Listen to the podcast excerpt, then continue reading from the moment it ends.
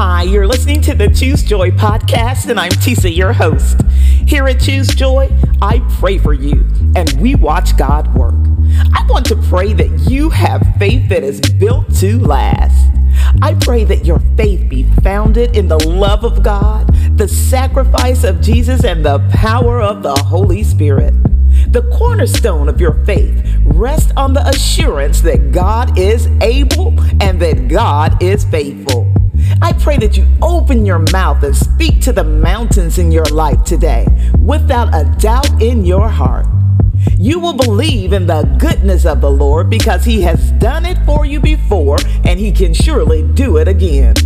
So when all else fails you, be reminded that it is not your power that keeps you going, but the unending power of God.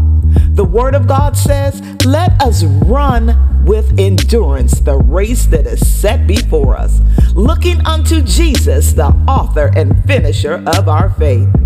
It is my prayer for you that you have faith like a mustard seed that starts small and grows to great heights. You know that without faith, it is impossible to please God. So I pray that your faith will not be in the wisdom of men, but in the power of God. If you believe and agree, say amen, because all things are possible with God. Amen. Thank you so much for praying with me here today at Choose Joy with Tisa. I want to remind you today that we walk by faith and not by sight. These words are written in 2 Corinthians in a powerful summation of our belief in God's plan for us, the assurance of the resurrection, and the gift of the Holy Spirit. The verse says, Walk by faith, not plan, not sit, not lay. That means that we should take steps daily toward the purpose God has set before us because of our faith. Prayer is a great start. Acting in faith on our prayers is even better. What are you praying for?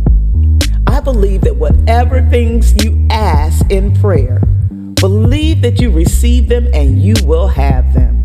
So today, let's believe. Let's receive in Jesus' name. I hope that you will join me for tomorrow's prayer. And if today's prayer was for you, let me know by leaving me a comment at tisajones.com. Until the next time, I pray that you choose joy. Amen.